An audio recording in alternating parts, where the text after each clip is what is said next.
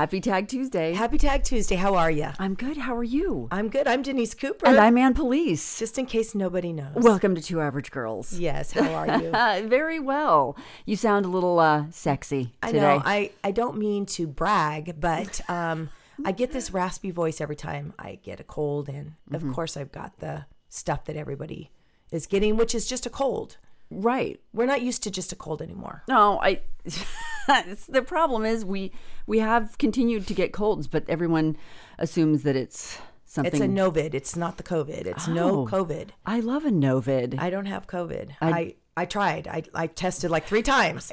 Everyone kept saying, You have COVID. I'm like, Okay, let me see. And I don't. I just have the good old fashioned, you need to stay in bed for a couple days. I watch so much TV. yeah. Anything good?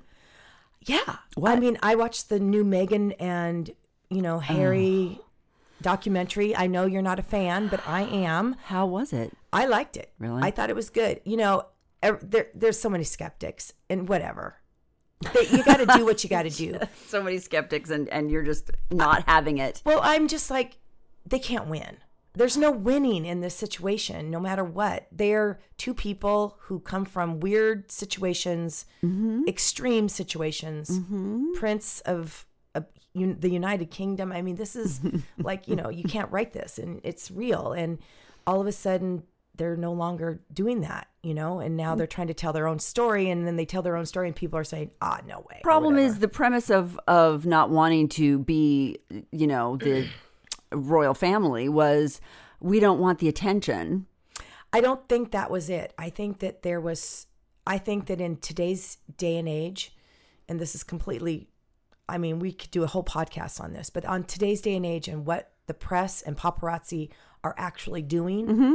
to people, it's pretty, it's pretty heinous. I mean, yeah but they do it here just as much as they do it in the uk I think the UK is probably a next level, but it doesn't make it right. You know what I mean? Like it's it's wrong. I mean, just because you're a public figure to me doesn't mean you get to basically lie and tell tall tales and attack somebody else. It's, it's bullying, in my opinion, with Okay. what's going on. yeah I mean, I, but but my thought was they left their royal duties in order to have a quieter life and now we've got a podcast and we've got a don't think that was what they were trying to do. I think they were trying to tell their own story and have get out in front of their own life. And they felt threatened. I mean, she felt she was being threatened for. by kate By, kate was no, threatening her I think I think that I Sorry. think that there there was a race issue there.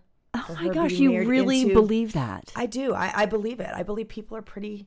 Well, I mean that. Oh, what- sorry. That whole system of family over there. I'm sure race was.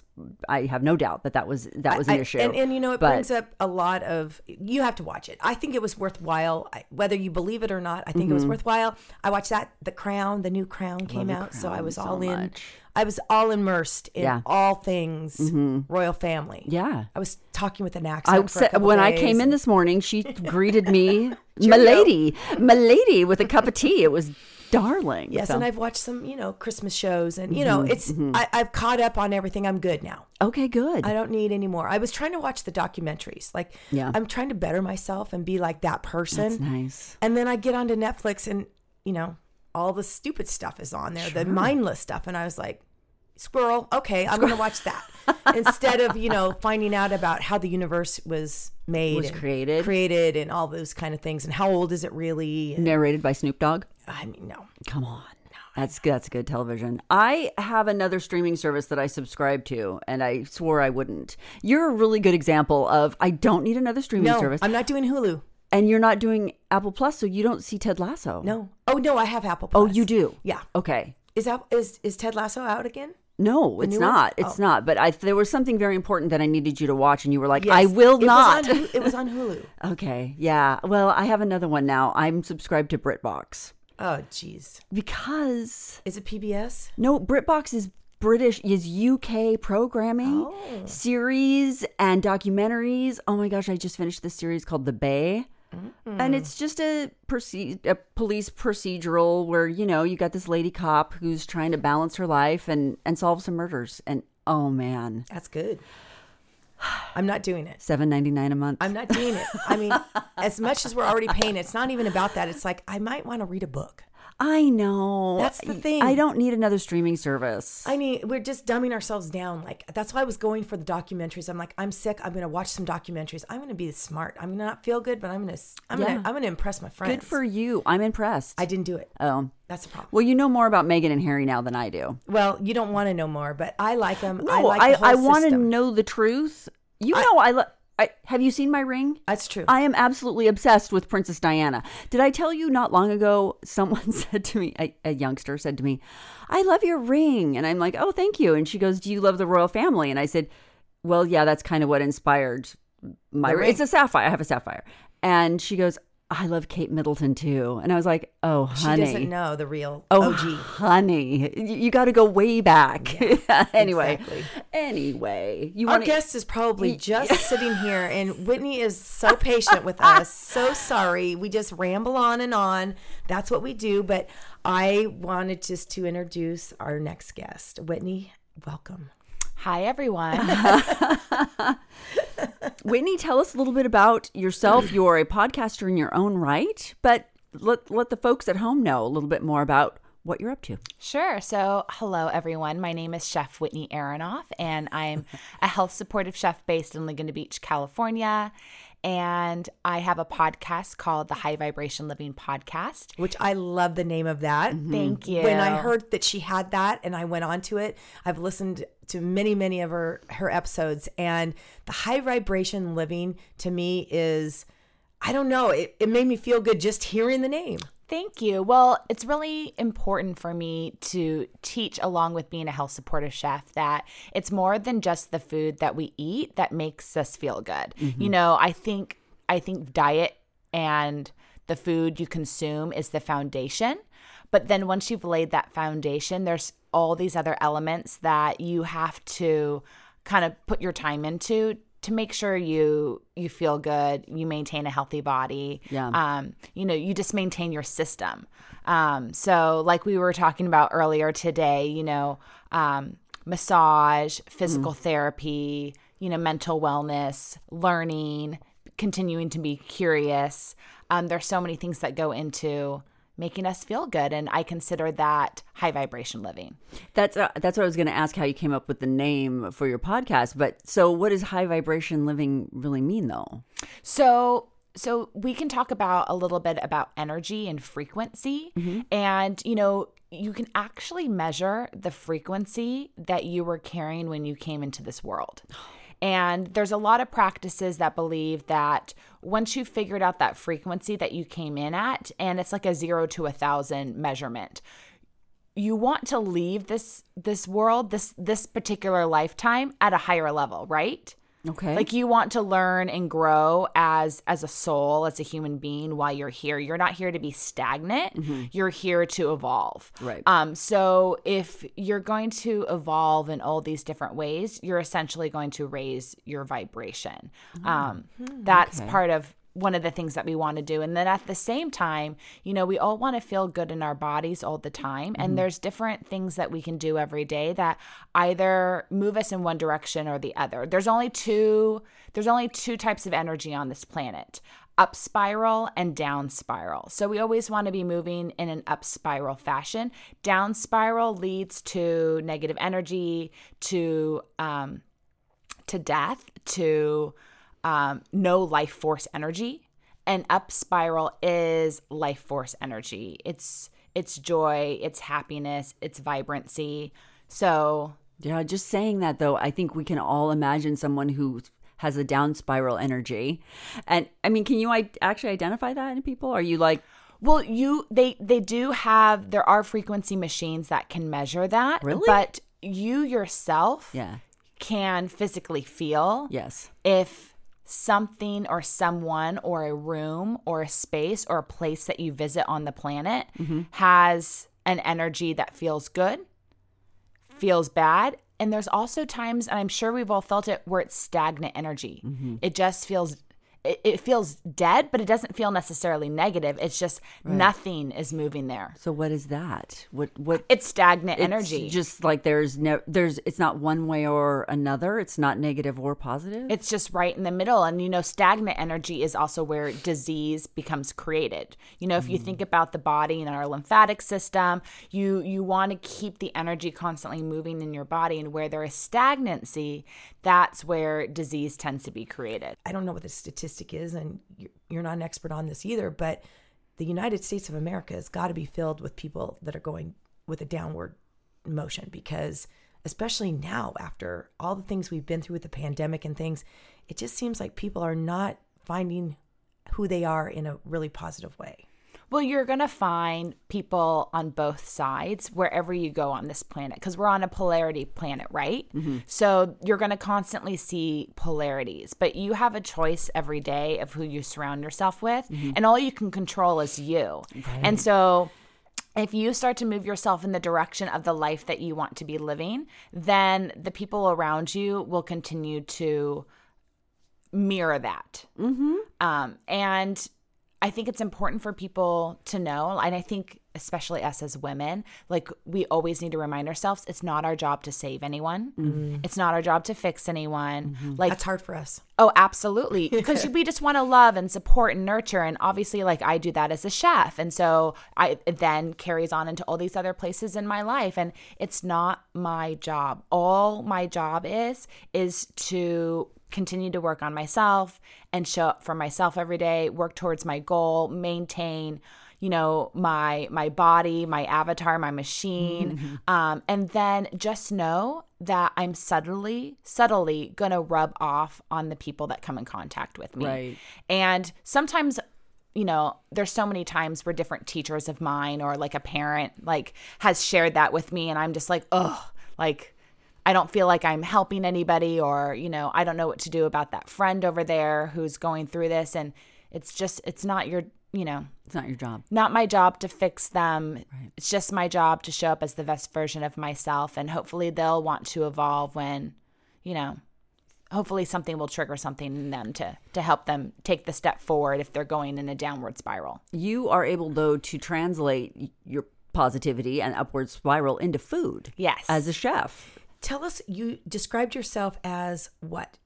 So I, I call myself, and it's because of also how I'm trained, because I mm-hmm. went to a specific type of culinary school, but I refer to myself as a health supportive chef or a holistic chef because mm. different people understand that those words differently, but mm. it's all the same. I went to a health supportive culinary school in New York City, and so I was trained to cook with whole foods in season, no white sugar, no white flour, just real whole foods. Um, and so my job is to help people understand, you know, how to eat, cook, and enjoy life in in that manner. When did you go to school and how did you find that cooking and being in this holistic space was what you wanted to do? So I went to culinary school in my early early 30s. So I actually spent, you know, my career working in when I first got out of college, PR, and then I moved into recruitment and HR, and I was working as an HR manager in Washington D.C. Mm-hmm. when I decided to take the leap in my early 30s and,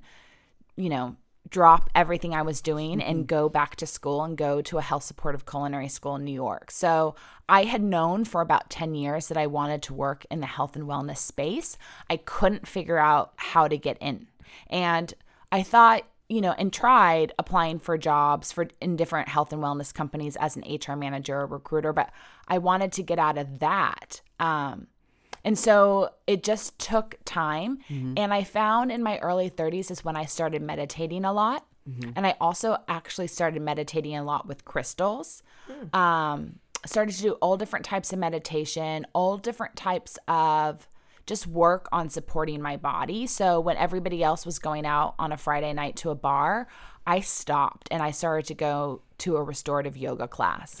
I love it. Yes. yes. that was my wild Friday night in Washington D.C. Um, you know, and I would still meet up for brunch with friends or a walk with friends or a workout with friends, but I just couldn't. I just hit the wall where I couldn't go to a bar anymore. Yeah. It didn't make me feel good. Right. Um, so I just started to do and explore who I was and what made me feel good in my body. Mm-hmm. And when I started looking at recipes, I was trying to find real nutritional, ancestral recipes, things mm-hmm. that were really going to make me feel good. Mm-hmm. And it was really hard finding that out there. And when I was looking at websites and looking up recipes, looking on Instagram at that time or on blogs, I was really disappointed with the ingredients people were using. They were really using a lot of processed ingredients or fake ingredients, you know, to cut calories. Yes. Um, so I just realized I could do this better, but I should be properly trained before I launch a blog or start writing recipes. And That's really responsible of you because most people just like get online, get started with no real background or knowledge of what they're doing. So that's very, very good. Well, and I appreciate people who do that, who are brave enough to put themselves out there without any necessarily skill set to back that up. Like I definitely had a lot of fear. Um, but I'm so glad that I went to culinary school, to a health supportive culinary school. It was um, just the basic life skills that I feel like everyone deserves to have. Yeah. Um, you know, I believe that the healthiest meal you can eat is the one that you make at home. Yeah. And everyone should know how to make one, two, or three dishes to nourish themselves because if they can't nourish themselves with food, then how do they expect other people to do it for them? yeah, exactly. Were you always into cooking though? Was it always like a thing that you loved? I, yes, um, never knew I loved it this month much, but absolutely. I was the only kid in my neighborhood with a lemonade stand, you know, and I cooked all the time. By the time I started babysitting in middle school, I would save all my money. I'd walk to the grocery store, buy my own ingredients, and then cook. Oh my god! Yeah. So my your- parents didn't even fund my my culinary, you know, excursions in middle school. I would use all my money to to to experiment. But they were also just so my parent I got very lucky. My parents totally let me take free range in the kitchen. Yeah. I made my own pizza dough. I made pizzas. I was really into baking. That's Um, hard. I as just went to town. That's awesome. Was it hard to find the right uh, school once you got to the culinary school? You know, it's really weird. I I remember the months leading up to applying to culinary school. That name of that culinary school just came into my head, and when I went to work the next morning, I googled it, found it, contacted them for an application, and then um, within 30 days i applied and when i sent in that application i said i don't know how but i'm going to figure out a way to take a sabbatical from my job and go to this culinary school and then i got laid off by from my company Oh my gosh. oh my gosh. Yeah. How, how long is a commit is the commitment to go to co- this specific school? it's six and a half months Oh, okay. yeah But Um, you got laid off. but it's it's full it's full time it is. um full time i think about six months of your life because you're doing your culinary school program and then you're doing your internship. You know you have to you have to move. I needed to be in new york city. Um but yeah i remember it was um in october i reached out to them and got the application. I then went to visit my brother who was living in Saigon in Vietnam. And when I was there, I told him that I really wanted to go to culinary school and I was going to figure out a way to to go next year. I didn't know how. Yeah. And I was going to be a health supportive chef and I was going to write cookbooks and teach cooking classes and have a have a healthy blog and he my brother was just kind of confused. Yeah. And then I flew back home and it kind of clicked in his head of what I wanted to do and he said, "Hey, I'm on board. However I can support you, let me know." Oh. And I got back to work and there was a weird vibe in the office. Uh-huh. Something seemed super off. Mm-hmm. And a week later they laid me off. And I was like I mean, I cried for a day. You know, because you do just Oh, because yeah, they- like they don't want me. you're like, I don't understand what I did wrong. Right. You know, no one's telling me what I did wrong. I don't understand why this is happening. And then you start worrying about finances, you know, and all that. And then after that, after a day, I was like, oh, great. I get to go to culinary school. this is what Here I wanted go. anyway. Yep. Yeah. And so sent in the application, got accepted, and then just moved forward with You my life. Moved. You had to move your entire life to Yeah. New York. How many years ago was that? So that was 2014.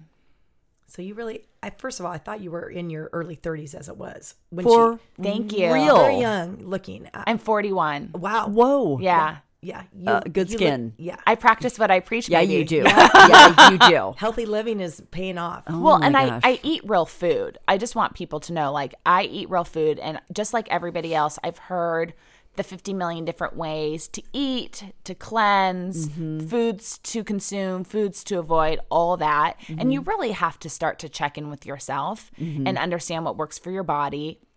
And like you guys know, get really comfortable with the fact that it's constantly going to change. Yeah, So what sure. worked for you, Especially for women. Oh my God. What worked for you, don't keep trying to go back to what you ate in high school. Right. Or what you ate in your in your or early even 20s. how you dieted or or watched what you ate because Yeah. I know I've had to change it because Yeah. it didn't work. What worked five years ago doesn't even work anymore. No. You're constantly having to change what you're having for breakfast, lunch, dinner, snacks. It's always going to change, which is kind of awesome.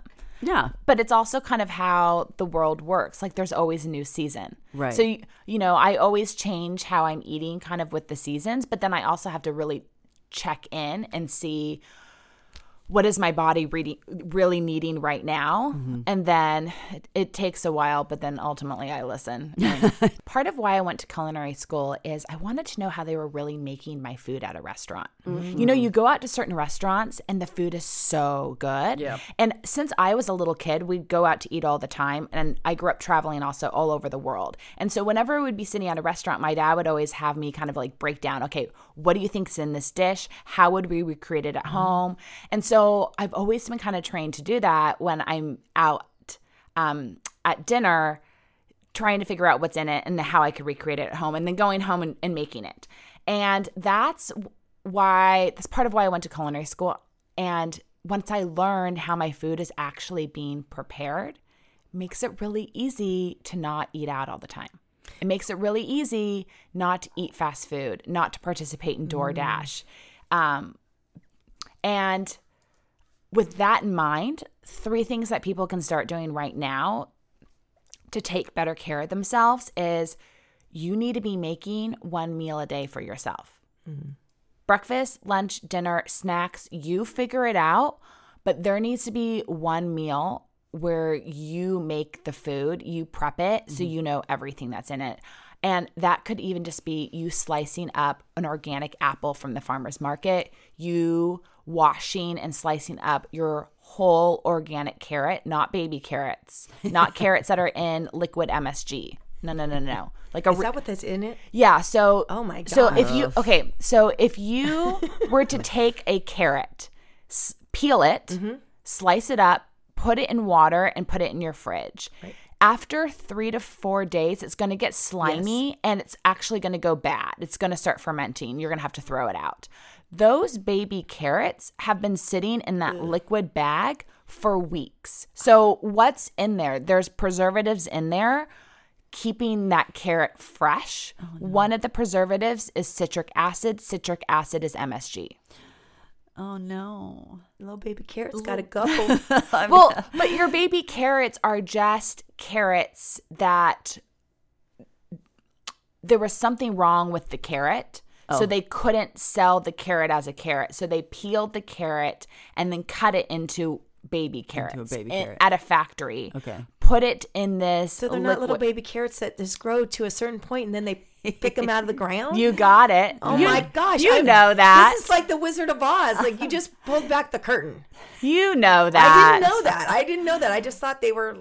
You thought they were tiny carrots. carrots? So carrots, you Oh. really have to be care- careful with carrots, and you have to buy organic carrots because in the state of California, carrot is a cover crop. So they use carrots in crop rotation uh-huh. to help reseed the soil, to help create nutrients in the soil. Um, so since most crops, most soil is covered with pesticides, herbicides, and insecticides, everything that grows in that soil soaks those those chemicals up. And so you have to choose organic carrots. But then on top of that, there's still over 20 different organic pesticides that are allowed to be used Yeah. on organic farms. So, I mean, that's why you you often hear people pushing go to the farmers market, go to the farmers market. I think you just got to do what works for you. Right. Um, if you can get to the farmer's market once a month to get some fruit, I highly suggest that because that's the only way to get fruit without wax on it.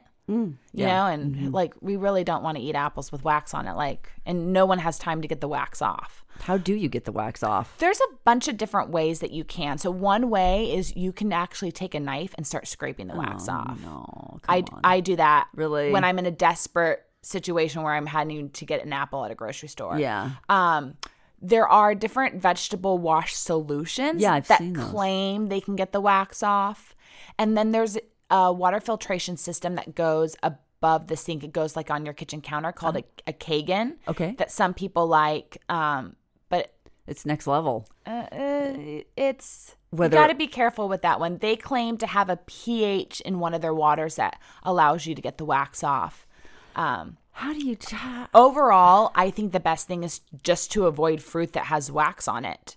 And I like to, you know, I'm super busy. I work most Saturdays. Like I don't have time to go to the farmers market on Saturday when I've been going to the grocery store every single day that week because I'm a personal chef. Yeah. Um so I'm just like everybody else that like, you know, getting to the farmers market's hard, but I try to go once a month Mm-hmm. and buy all my fruit that I want and usually just keep it in the fridge And it'll hold. It'll and it holds. Okay. Yeah, the apples hold. the- Yeah. you know the pears hold. You know, you eat the things first that need to be eaten 1st but other things last longer. Mm-hmm. They'll stay longer. yeah, So you you have three things. Yes. The first thing was just try to eat Yep. one. Try to prepare one meal yourself at home. Mm-hmm. Yeah, that's that'll start to change how you feel.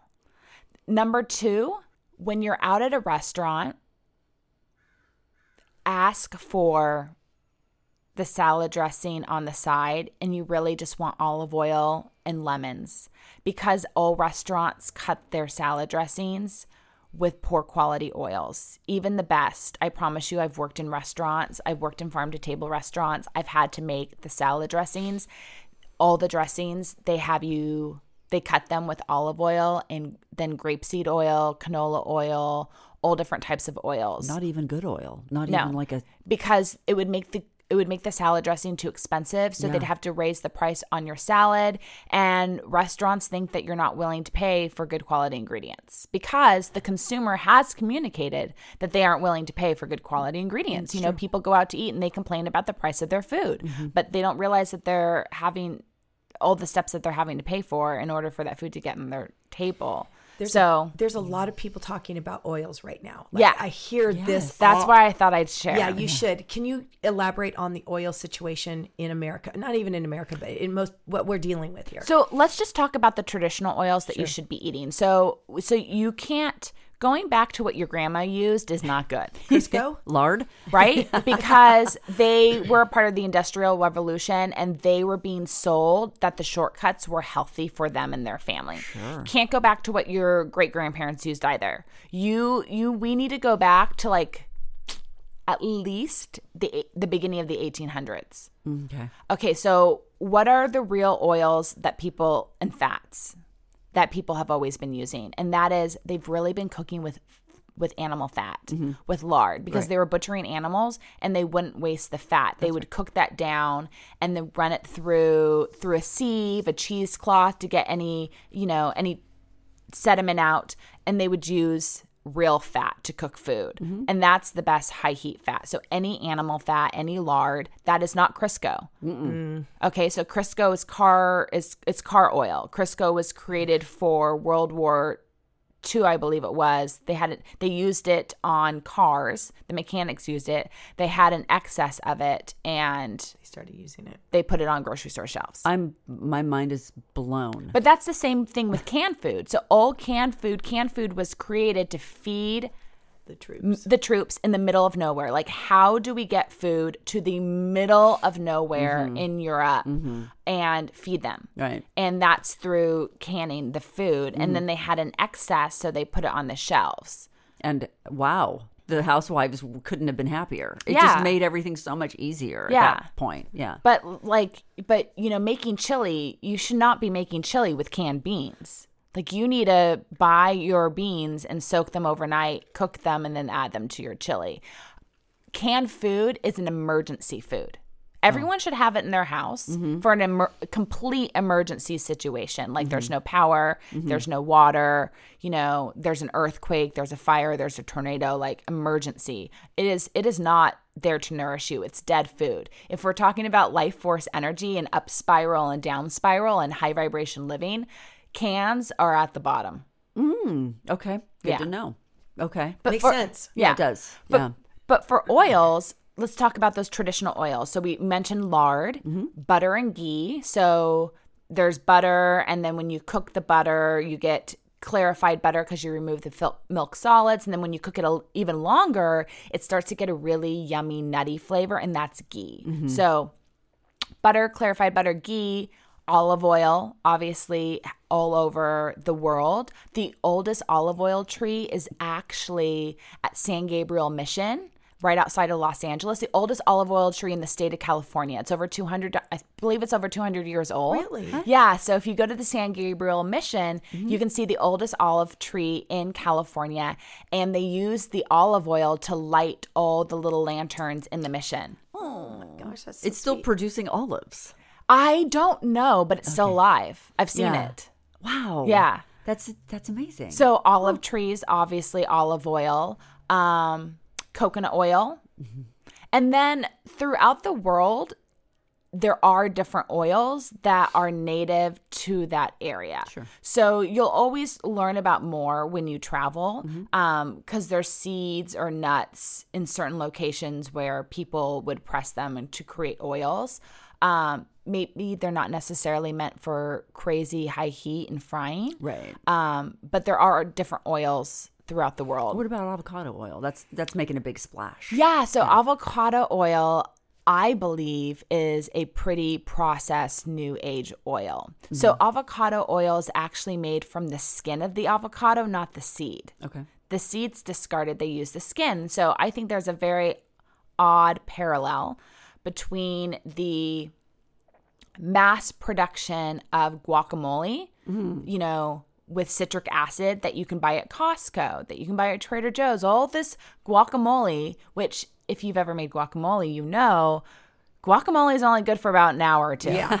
It looks terrible in about an hour. You you make it, you eat it, you're done. Right. It, it is not shelf stable. Mm-hmm. So If you can get it, if it's shelf stable, yeah, it's not good. Yeah. So now wherever you go in the world, you can even go to gas stations and you'll see guacamole. It's true. and it's filled with citric acid and other preservatives and these are it's being mass made in factories and you know how do businesses work is they're always looking to create a profit so how can we use our waste to create a product so they take the avocado skins from these factories where they're producing tons of guacamole press it and now you have oil and now we can sell the oil Oh my goodness. Okay. So Wow. yeah, So feeling good I- about the avocado oil in your Not shelf now. not at all. I have a hard time believing, you know, what like where was avocado oil? Even ten years ago. Where was avocado? Where yeah. was it? Yeah. Yeah. Well, and, and that's the thing. I think that we we kind of jump on the bandwagon. You have to do with what works for you. Mm-hmm. And jumping on these bandwagons to me, it never works. It it never works. People, if it's too extreme, if it's too unbelievable, Mm-hmm. you'll never stick with it. Yeah. So my third would be find the healthiest version of what you eat. Mm-hmm. Because you you have to you have to meet yourself where you are and give yourself a little grace. Right. But you also need to be tough on yourself and know that like you can upgrade things. So as you're upgrading your diet and lifestyle along the way, always search out the best quality version that you can. So I'm not telling you to stop eating chocolate. I'm mm-hmm. just saying turn over the label and read what's in your chocolate. So you're choosing chocolate that doesn't have any soy lecithin or sunflower lecithin. Like number one, there's no excuses anymore. Just buy chocolate that doesn't have lecithin in it. It's a preservative. It's not good for you. Then next step. So now you've located chocolate bars and chocolate that doesn't have any Tell me lecithin. what I can buy then. Like See's candy, not going to happen. I guess. I know, no See's candy, but I love Hu chocolate, Hu Kitchen chocolate. I buy all their different types of chocolate. That's done with coconut sugar, so it has a little bit of different flavor, but it's definitely more health supportive. It's HU, right? HU Kitchen, yes. And they have all different products chocolate covered mm-hmm. almonds, chocolate covered cashews, chocolate gems, all sorts of stuff. Do we just buy that online? you can buy it online, you can buy it at Whole Foods, Okay. you Big can in buy it at Oh, they are. They have them in little tiny little tiny stores on the corner that's selling, you know, healthy stuff or whatever. Just a huge wall of Hu chocolate. You can always go to Hu Kitchen. So when I cook for my clients as well, like if I'm making them a chocolate chip cookie, or if anyone watches my Instagram, you'll see my chocolate chunk cookies. I use Hu Kitchen chocolate um, because I don't put any refined sugar in my chocolate chip and chocolate chunk cookies. what do you use then? So I use Hu Kitchen. Um, I love this brand called Evolved, Evolved Chocolate. I love buying their 100% cacao chocolate bar. So there's no sugar in it. And you just take a piece and put it on half a date, smash it together, and you let the date sweeten the chocolate. Whoa. It's so delicious. How do you make a chocolate chunk cookie though without refined sugar? I use like a coconut sugar, a date sugar, a maple crystal. So it's basically dehydrated date, dehydrated maple, coconut, um, or I use honey. Um, and then sometimes I'll use an organic cane sugar, but I like to use an organic cane sugar that's from Florida. So it's more local and traditional cane sugar is actually good for you. I'm sure you've seen in Hawaii, you can walk up to a stand and someone will juice sugar cane for you. Mm-hmm. And it it's like pure Gatorade. It's just- it's amazing. It hydrates you. You feel so good. I know when I've been like in Cuba or Vietnam or any place where it has sugarcane juice, you know, I would get a glass every day. They put a squeeze of orange with it, and I would lose weight drinking that every single day because it's not the same as the processed white sugar that we know today for cooking. So real cane sugar, um, when it was produced, was closer to like a dried up version of molasses. So it was full of minerals and it was kind of wet and damp. And that's why everywhere you go in the world, there's always a sugarloaf mountain. Have you noticed that? Yes, always. Like, That's you know, there's always a sugarloaf mountain because everyone's sugarloaf looked the same. It was this wet brown mound of sugar that, you know, at the top was kind of rounded. It was like a sugar loaf. yeah. Um, and it was, you know, so I don't believe cane sugar is bad. I think refined white sugar is bad. But if I'm getting sugar from an organic cane sugar farm that's making it the right way, mm-hmm. that hasn't been stripped of all of its nutrients, it's like salt. We can get into that and how salt's stripped of its nutrients if you aren't buying certain brands. What? Um, Wait, what? Oh, Hold yeah. on. So my Morton salt is not. You should never touch anything with that girl in her cute umbrella. No. yeah. Wow. That's like save that salt for a f- kitchen fire. Like we have we have good salt never from Hawaii that we use. never touch that salt. What? Okay, so what salt would you use instead of? T- I could talk all day about what I shouldn't use. What Yeah. should I use? So I love Redmond real salt. Oh yeah, Oh, Redmond. Yeah. Are you guys familiar with Redmond? Yeah, and they mm-hmm. have all different types of textures and sizes that you can use, but mm-hmm. it comes from a family farm in Utah. Mm-hmm. Um, the f- it was a family farm, and then they discovered they had salt beds underneath it. Yes. and they started mining their salt. And at first, in the fifties, they only sold their salt to farms because actually farmers buy salt for their cows and livestock because just like humans livestock and animals need salt. So farmers would buy their salt to put in their animals water. And then they'd also sell it to different cities in utah to put on the ground Yeah. for cold winter days. Yeah, like yeah. this incredibly good salt. Like that's what morton should be used for. Like put it on the roads. Do not consume it. So um people wouldn't buy their colored salt Yeah. because it wasn't white and everyone in the 50s thought white was better white sugar white flour white you know white rice white salt Yes. um, and then it wasn't until years later that people started to realize this is real salt that's minerally rich. Yeah. So I love using them, and then I love buying salt whenever I travel anywhere in the world because it's it's minerals we're going for, right? Right. You know, and different minerals make your food taste different. So I buy salt wherever I travel. Mm-hmm. Um, because every time you use it, it makes your food taste a little bit different Yeah. but it's real salt. And what happens is, and I actually had Redmond Real Salt on my podcast. So if you look up the High Vibration Living podcast, you'll see an episode all about salt. oh, nice. And um, they, these salt companies like Morton strip away different layers of minerals in the salt and sell it As as a powder to different supplement companies or two different food preservation food preservative companies. So the ultimate salt that you get in that Morton's container has now been stripped of all the traditional nutrients that are in salt and then they've added things to it like um like iodine Yeah. but you actually can't absorb the iodine through salt so Okay. You can only absorb iodine through eating fish, eating seaweed, putting kombu in one of your soups or stews. You can't actually absorb it in the salt. So you know when people are like, I have to go on a low sodium diet because my body cannot absorb it. I'm assuming it's because of the type of salt we're eating. So so no one needs to go on a low sodium diet, but they do need to stop eating any food where there's a nutritional box that says sodium. So if you're eating mm. processed food mm-hmm. and you're eating takeout and you're eating fast food, that's the problem. Okay.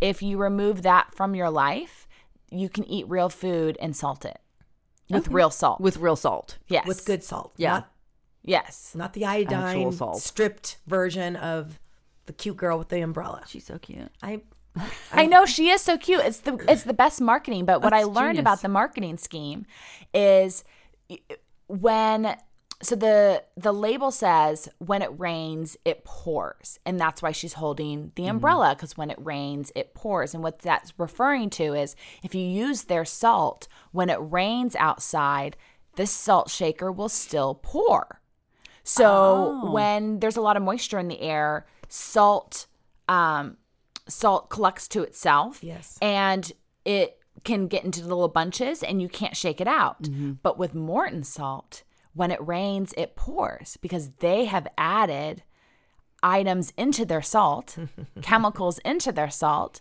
so it doesn't ever cake together. So you can always pour it. Mm-hmm. genius.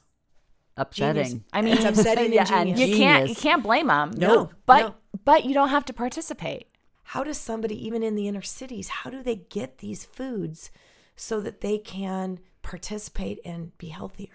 Well, at the end of the day, vegetables can be cheap, and they are cheap. Mm-hmm. Like you know, going up and buying some celery and carrots is and an onion is really not that expensive, Mm-hmm. um, and buying that organic version isn't really that expensive, um, and you get a lot. Like you actually get a lot. You can use almost every part, Mm-hmm. and then you can go to Costco and buy your organic short grain brown rice in bulk. You know, you can go to Costco and get your organic lentils or quinoa, you know, or some of those shelf stable items in bulk. And that's where you save your money. And then you just don't cut corners with the fruits and the vegetables.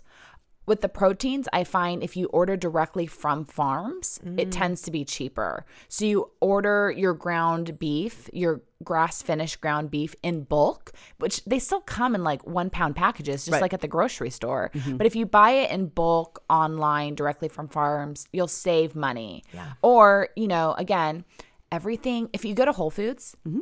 Everything goes on sale at Whole Foods. Mm-hmm. So, in order to get your food product into Whole Foods, you have to put they you have to agree that your product will go on sale at least twice while it's there. So, absolutely everything you see in Whole Foods will go on sale. It's good and that's know. not because the expiration date is on there? Nope, it's a deal that these products, these companies have to make with Whole Foods. So, hmm.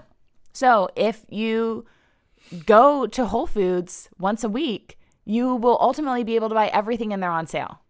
Interesting. Yeah. And they have the highest quality, let's just say meat, as far as uh, organic grass fed. That's that's a good place to go. I think the highest quality is always ordering directly from farms that Okay. deliver And then ship. if- I think that's the best.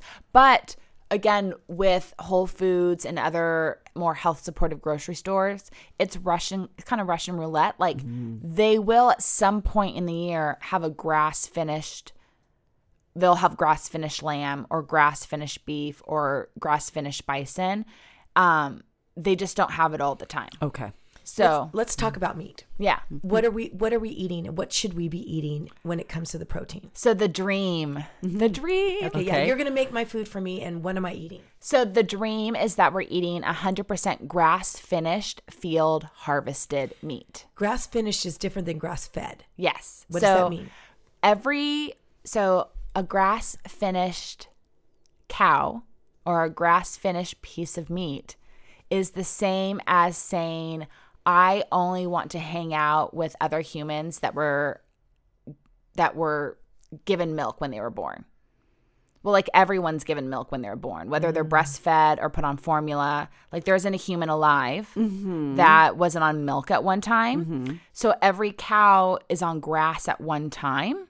And they can say that they were grass fed. So every cow is grass fed. Do you guys get it? Get it? But grass finished means entire life was spent Yes. on grass. So so when a cow is born, it drinks its mother's milk and then it gets put on grass and hay Mm-hmm. and then usually after 6 to 8 weeks it's put on a genetically modified feed Okay. of soy, corn and grain. Okay. And prior to the last I don't know 70 years or so, Mm-hmm. cows never ate soy or corn. You know? So that's why you want 100% grassed finish. Now, if you go to the farmer's market, which I have even in New York City at the famous green market, and you'll talk to different vendors there who have their steaks and their meat, you'll ask, Is this 100% grass fed, grass finished? And they'll say, Oh, no, you wouldn't like that. we give them grain just for the last few weeks of their life, life so it tastes better for you because we know that's what you like. Thank you. What a great favor they're doing you. Right? So just keep walking by. Yeah. So you want 100% grass fed, grass finished. And then the dream is field harvested. And so field harvested means that your cow was actually processed on the land that it's living on. And so I'll break that down further. Um, process is a polite way to Yes. describe it. Um, but when it's field harvested, that means that the animal is put down and butchered on the land where it's living. And when it's field harvested, it, it didn't have to get piled up into a semi truck, driven for three, four, five, six hours down the road, taken into a sterile facility, and processed in a very stressful environment where its cortisol is going through the roof because it knows it's about to die. Mm-hmm.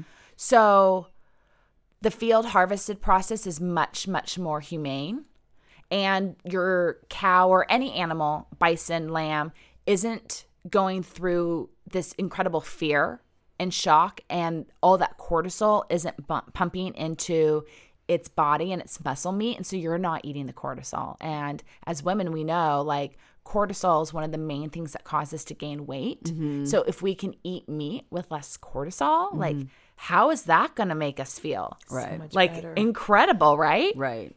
So, getting field harvested meat is not available at grocery stores. You can get it at certain farmers markets. Um, I haven't found any near me, so I order it online from North Star Bison. Um, I'm trying to find more people that offer that. Um, if I lived in Washington, D.C., Virginia, um, West Virginia area, I would buy from Riffle Bison Farms. Um, they're a great source on the East Coast, but I mean, that's the dream. You want the field harvested. So you just have to go online and do your research depending on where you live. Absolutely. I'm guessing California doesn't have a lot of that. I don't know. Well, where is your meat being shipped in from? From um, the, I believe the Dakotas. Yeah, that's what I was. North Star Bison. Yeah. So I talked with Liz Riffle of Riff- Riffle Bison Farms in West Virginia, and they use absolutely everything. Like they sell all the meat, all the bones, because mm-hmm. people want them for bone broth. Yep. They're able to sell the hooves. They're able to sell, you know, the skin, the hide. Mm-hmm. They even are able to sell the skull to artisans. Sure. Mm-hmm. And the few, she says the few times that they have no one who wants the skull, they'll just bury it back into the land. Oh. They'll just fully put it back into the land. That's cool. It's Yeah. Pretty incredible. Let's talk about bone broth. Mm-hmm. Yeah. Because uh, that's a kind of catchphrase and it's advertised. I know that people love it. I was at Dr. Tim's and there was a couple people in there talking about going over to a certain place in Yes. in Huntington Beach maybe where there's bone broth and I'm like I don't know.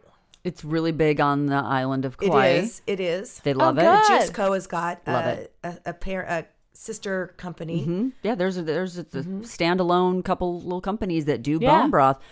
What are your feelings about that? Oh, I drink it all the time. I love it. what I mean- benefits does it have? Well, it, so like salt, Mm-hmm. you know, like with everything that we eat, we're looking for nutritional density, right? Mm-hmm. It makes you feel good and it's super minerally rich. Mm-hmm. You can flavor it any way that you want.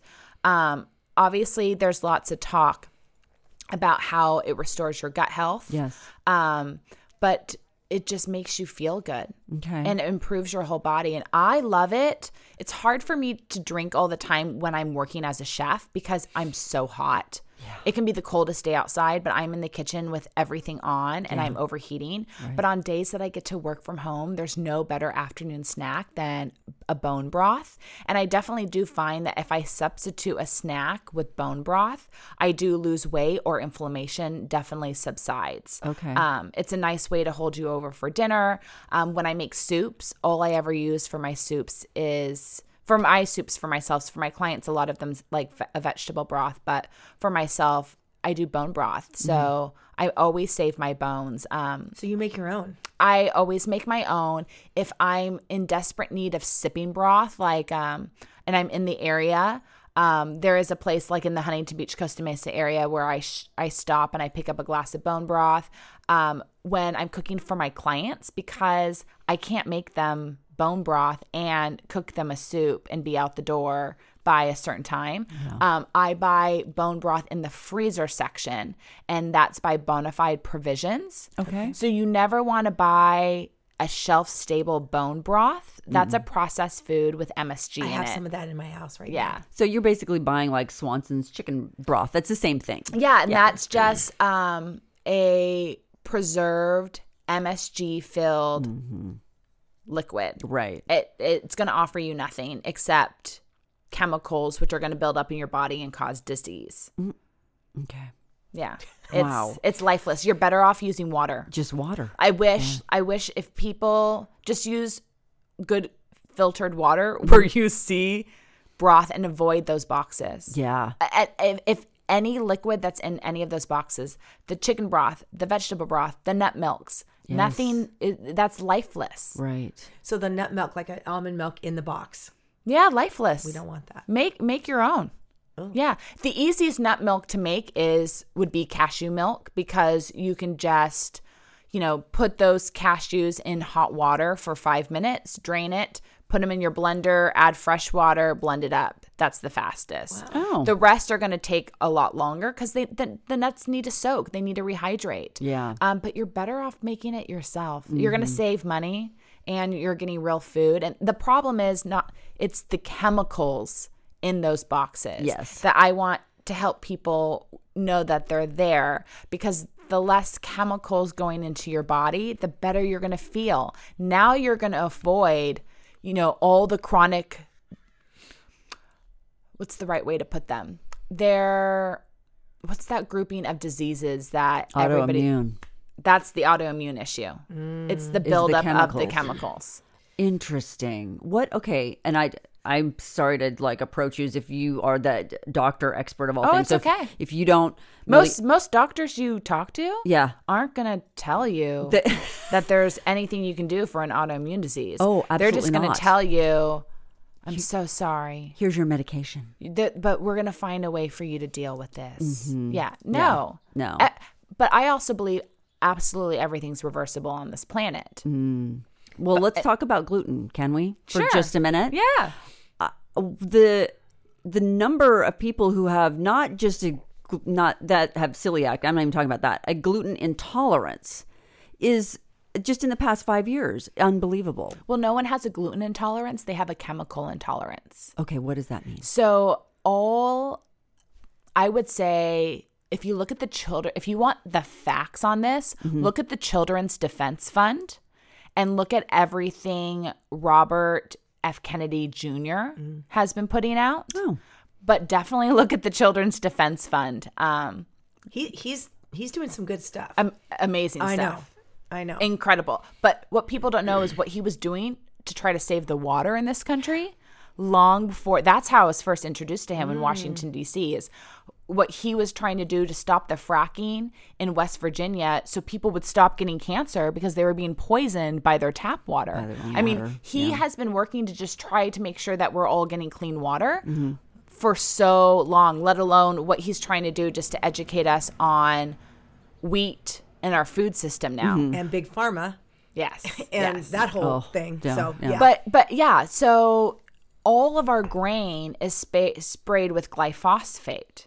And so everyone's having an allergic reaction to glyphosate. Okay. not that's the what's actual grain. That's what's irritating their ah. gut lining. Okay. That's what's causing inflammation. That's what's causing stomach aches. Now, there's going to be a lot of people that listen to this and are going to really truly believe that no, their doctor told them it's gluten. Sure. The test told them that's gluten.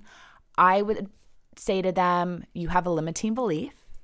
You should figure out a way to work on that because we can really. eat- Everyone should be able to eat wheat mm-hmm. it shouldn't be an issue. Mm-hmm. But nobody deserves to be eating all these chemicals and pesticides and herbicides and insecticides. It's it's ridiculous. It's unfair, and anything created in a lab is not going to make you feel good. And Right. it you know, and it's and it makes me sad that we're living in a time where you don't really know what's on your food or in it. Right. You know? Well, you go to Europe and you'll go to places. I know people who are gluten Intolerant, intolerant yeah, or even right. celiac. They just can't eat anything. They go to a, uh, they go and have pasta in, in Italy. They don't have a problem. I'm the same way. So if people ask me my food allergies, I always say soy and wheat.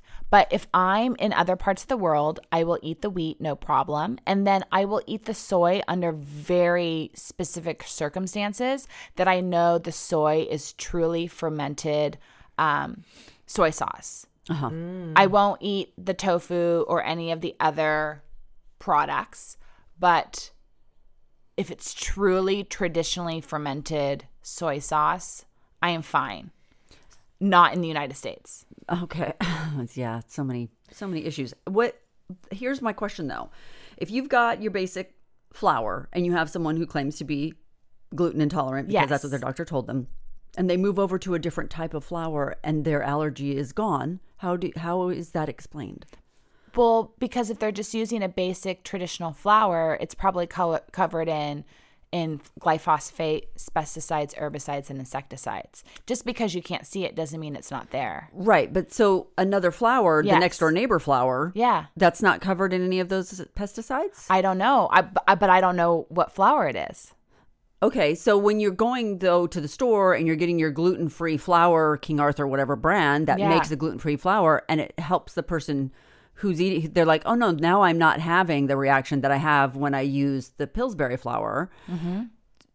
Well, Pillsbury what have they removed? Pillsbury flour is wheat based, mm-hmm. and King Arthur flour is using different ingredients. It tends to use corn, rice flour, and, and it goes on from there. Okay, so so wheat is what's being covered in these pesticides. Yes, I mean a lot of other things are being covered in it too, but but flour is wheat, and Right. wheat is what's being sprayed.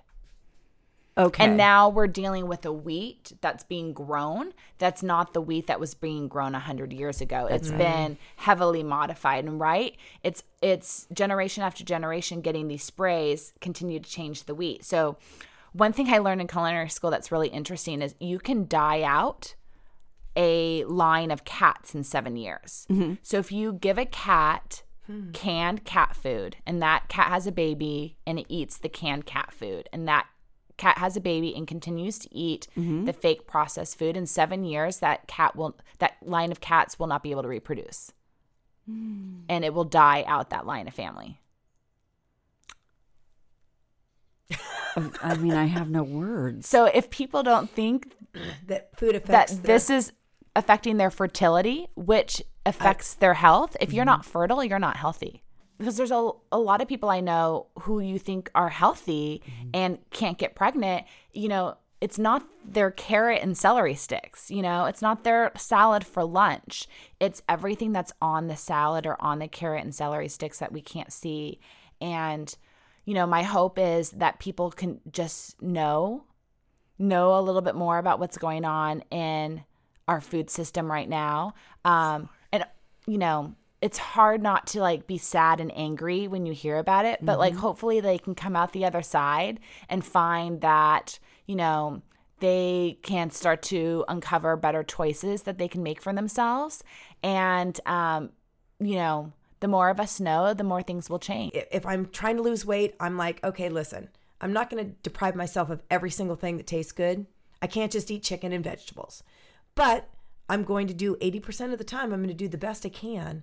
And then if someone offers me a cookie, I'll have one. I'm the 80 20 rule with everything in life. I think it's probably the way that we should all kind of look at life, right? Yeah, absolutely. And then again with the food, it's just it's just you just make the best choice for the situation you're in. Mm-hmm. You just make the best choice with the options that are out there for you. Mm-hmm. And there's there's no best. You- Right. You know? Yes. So if you're gonna do mac and cheese, you know, and you can only do the box kind, Yeah. then you just find the best box version that's out there. You read the ingredients. And then when you're ready to graduate to making your own, then you can start to control the pastas you use. You can start to control the quality of the milk that you use, the cheese that you use, the flour you use. You know, you just baby steps along the way. Right. Do you eat out at restaurants? And if so, what do you prefer?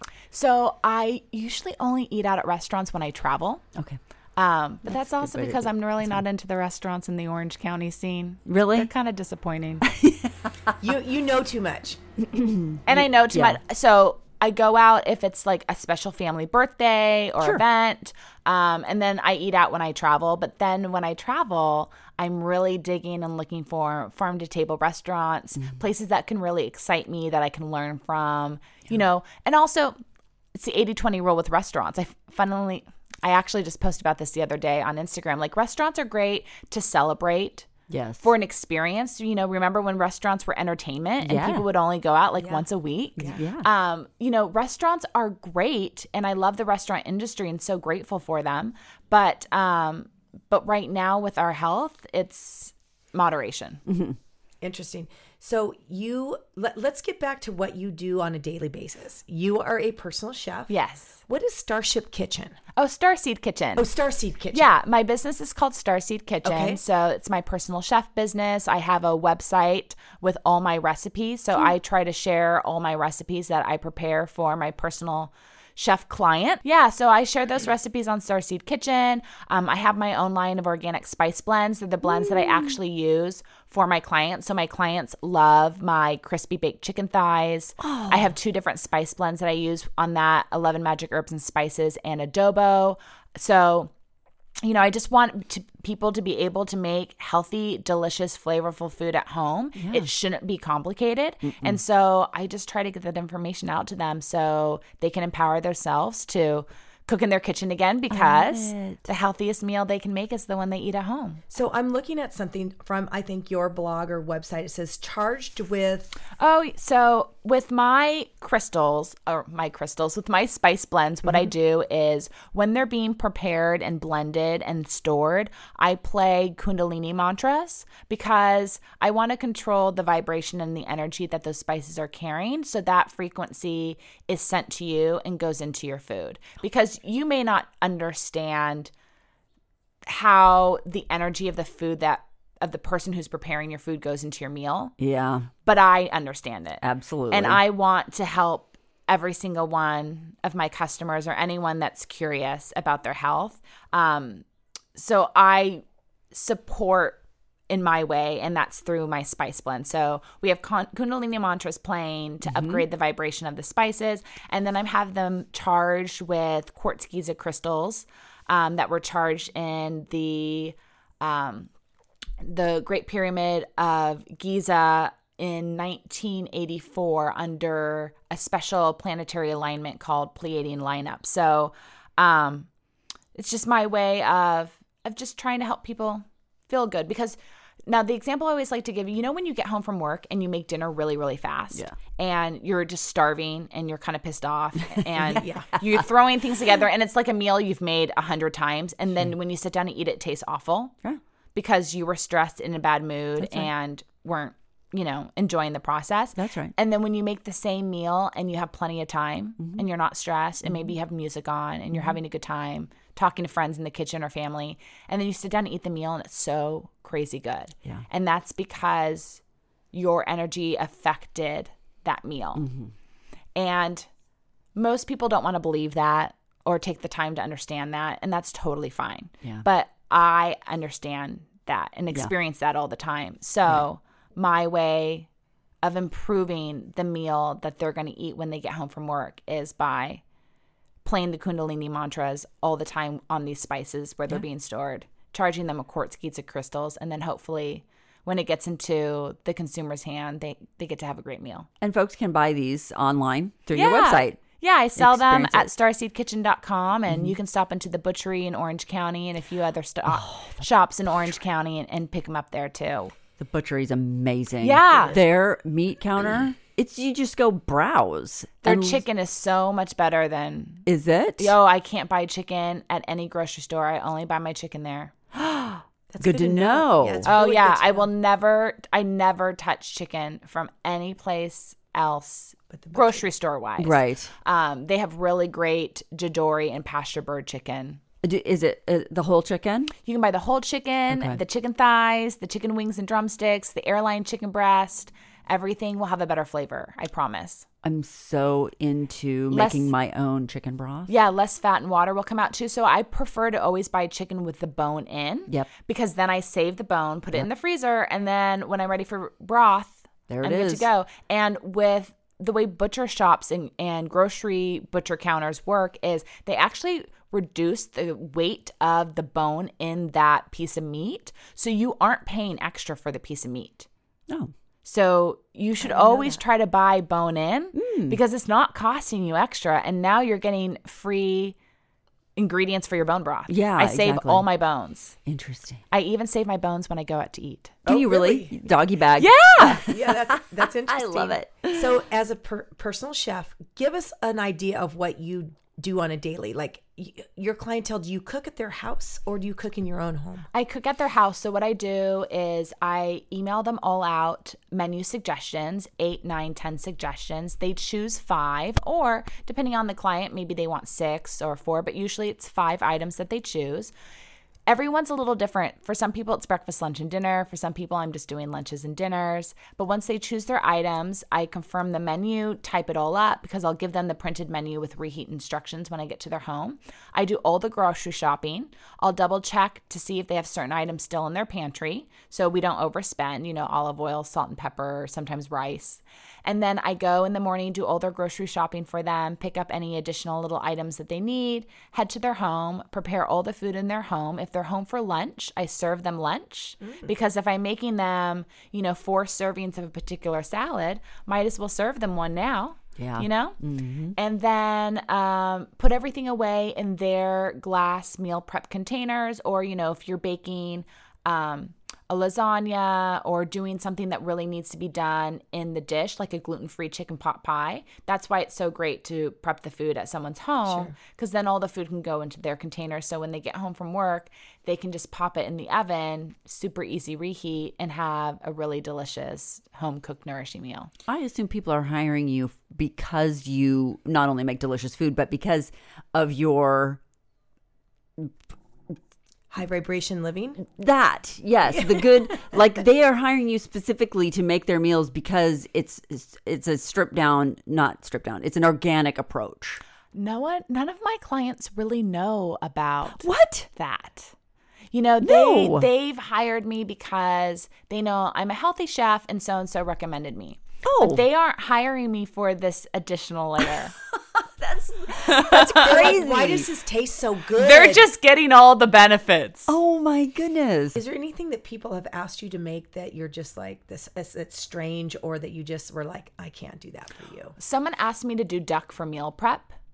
And I was like, that's a little much for for meal prep. Like if, you know, Duck. If What you do you- wanted to hire me to cook you dinner tonight Right. or a dinner party, um, but that's like a little more comprehensive. Wait, they wanted you to like prepare a duck Yes. and that just have it available then to Yeah, them? just and then put it in the fridge. They'll heat it up later in the week. Where'd they get the duck?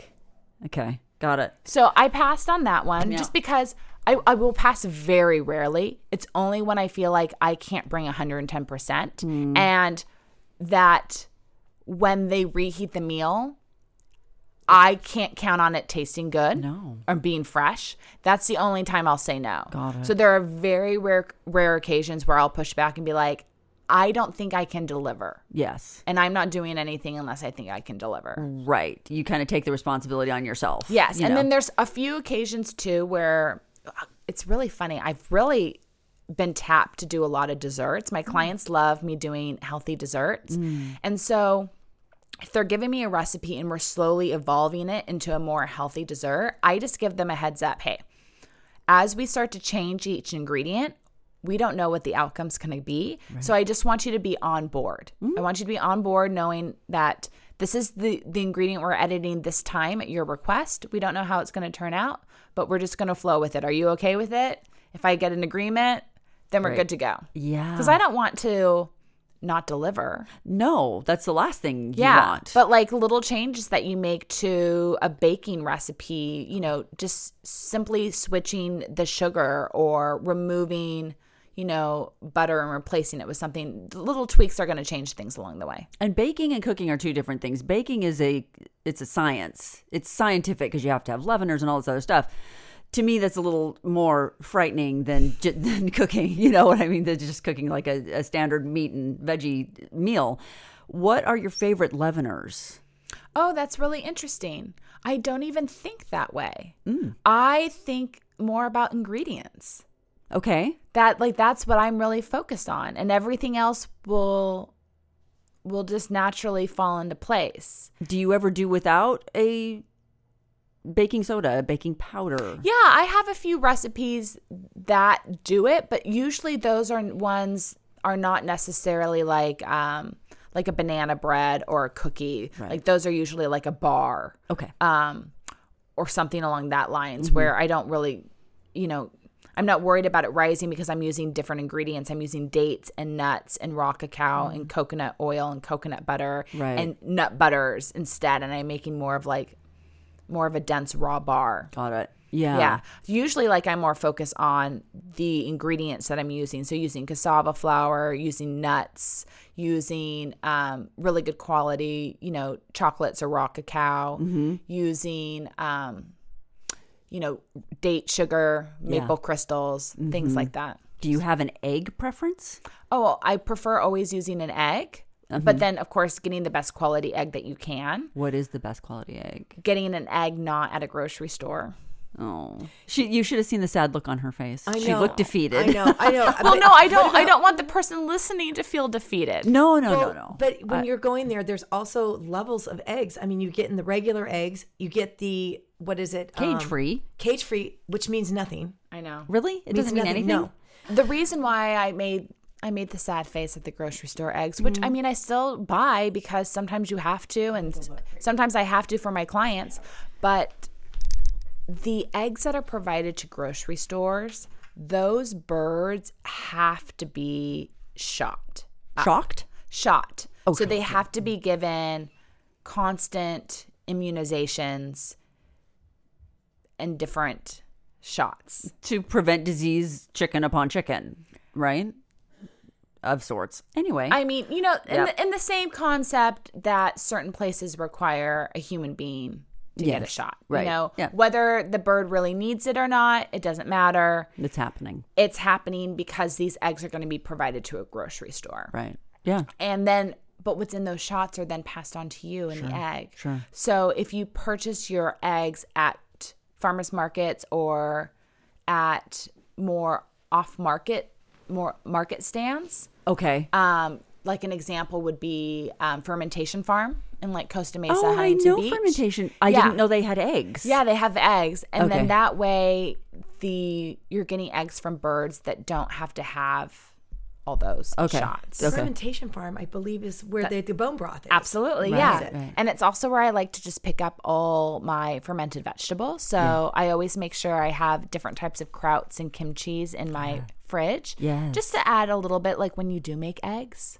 Oh, or just so like a bite or two on salad. Yeah. And then I when I take a bite or two of, of sauerkraut or kimchi, kimchi is really nice with just a little bit of brown rice too, Mm-hmm. then I don't have to take a probiotic that day because I just got the real version. Oh, that's interesting. So if I know I have like two tablespoons of a fermented vegetable, I don't take a probiotic. You know, I could save it. Yeah, because it's already save some money. Already happened. Yeah, it You talk a lot about that. You talk about eating true to the season. because my favorite food is whatever I'm really wanting mm-hmm. Right in that season and in that moment. And then it also changes on like where I am in the world. So like if I'm in a tr- tropical climate, I want jackfruit.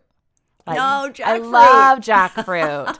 but you know, I'm It's not intimidating. Oh, but it's so good. a Those little pods are so a good. lot. and then, you know, but like, you know, fall on the East Coast when I lived in Washington, D.C. and New York, the apples at the farmer's market, I'd mm, never had anything like it in my life. And the the flavors went on and on and on. The the crispness, mm-hmm. the sizes. Like I love a real apple, but like I also love broccoli. Broccoli's one been like one of my favorites my whole life. Like interesting. I can eat broccoli all the time. Yeah. Okay, so let's let's get out of the vegetables and fruits. Yes. What's an indulgent food for you? Ooh. See, I don't consider indulgent because I don't shame food Okay. because If if you are craving something sweet or something I have like a piece of raw chocolate with a half a date, or I have like dark, 85% dark chocolate you're not chips. going for a Snickers and Cheetos. No, I'll tell you. No, no, I, I, I would never. But I'm I- just saying. I didn't even like Cheetos when Cheetos were being put into my lunch as a child. I would give them away. Uh-huh. Like I gave all my chips away, and finally. I told my mom in like middle school that like I never ate the chips. And it was like after years of her putting them in there. And she's like, Why didn't you tell me sooner? I've just spent I wasted so much money putting chips in your lunch. And I was like, I didn't want to hurt your feelings. That Yeah. like I didn't want what you were putting in my lunch. But like I've just never like I don't like fried food. I don't like chips. I don't like any of that stuff. But if it comes to desserts, like I make cookies all day long for my clients. I have no desire to eat the cookie. The cookie doesn't do anything for me. What does something for me? I'll tell you like my three favorite desserts right now. But again, like I really I really practice what I preach. Like I choose like the best version I can make of these things. So I love a piece of raw, like raw 100% cacao, dark chocolate smashed on like half a date. Okay. So good. And you get that cacao at like Whole Foods. My favorite is Evolved chocolate. Evolve, So if you look at Evolved chocolate, they have a chocolate bar that's 100% raw cacao with a little shredded coconut, and I take a piece of that and put it on a raw date. Um, or when I travel, like in Vietnam and uh, different parts of the world, you can find every now and then like small chocolate companies that do 100% raw cacao, and I always buy them when I do. And then I love like an 85% dark chocolate chip and putting them in the freezer and eating them when they're cold is really good. So I buy a brand called Pascha, P A S C H A. I can only get it at Mother's. Okay. Pascha chocolate, 85% dark. Um, and I put it in the freezer and then I'll just like pour like pour some in like a quarter cup Mm-hmm. and just a little s- snack on them as my dessert. They're so good. Oh. So good frozen. Highly suggest. Okay, frozen then. And then my third favorite dessert, which I'm not into right now at all, but like months ago I was, is I would make my own ice cream mm. using raw milk, raw cream. Mm-hmm. I would sweeten it with honey, mm-hmm. and then I would add whatever f- flavor profile I wanted, whether it's vanilla, mint, you can go on and on yeah. and on.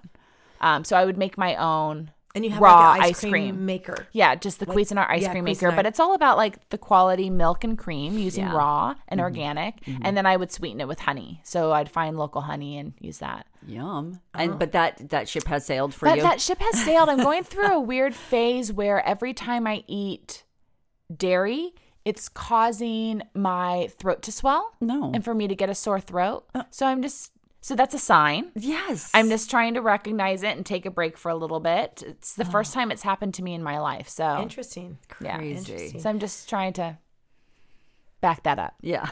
Before you leave, we ask all of our guests to give us a takeaway gift Yeah. or a tag. Do you have something for us? So my tag, which I did mention already a few times today, but it's the healthiest meal you can eat is the one you make at home. I love it. You know, Yes. and um, no matter who you are or where you live, just find one thing that you can prepare for yourself at home. You don't have to be an expert. You don't have to be a chef. Just one dish. Just one dish.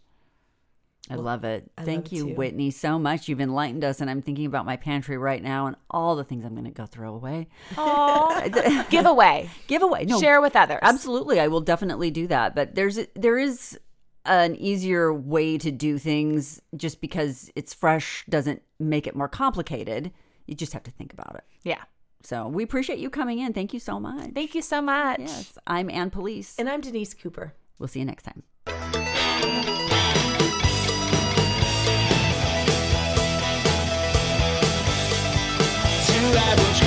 Episodes of Two Average Girls are free wherever you get your podcasts. Be sure to hit the follow or subscribe button on the Two Average Girls main page so you never have to go searching for new episodes. Our editor is Aiden Bloomstein, Our social media producer is Samantha Stone. and original music for Two Average Girls is by Jason Fries.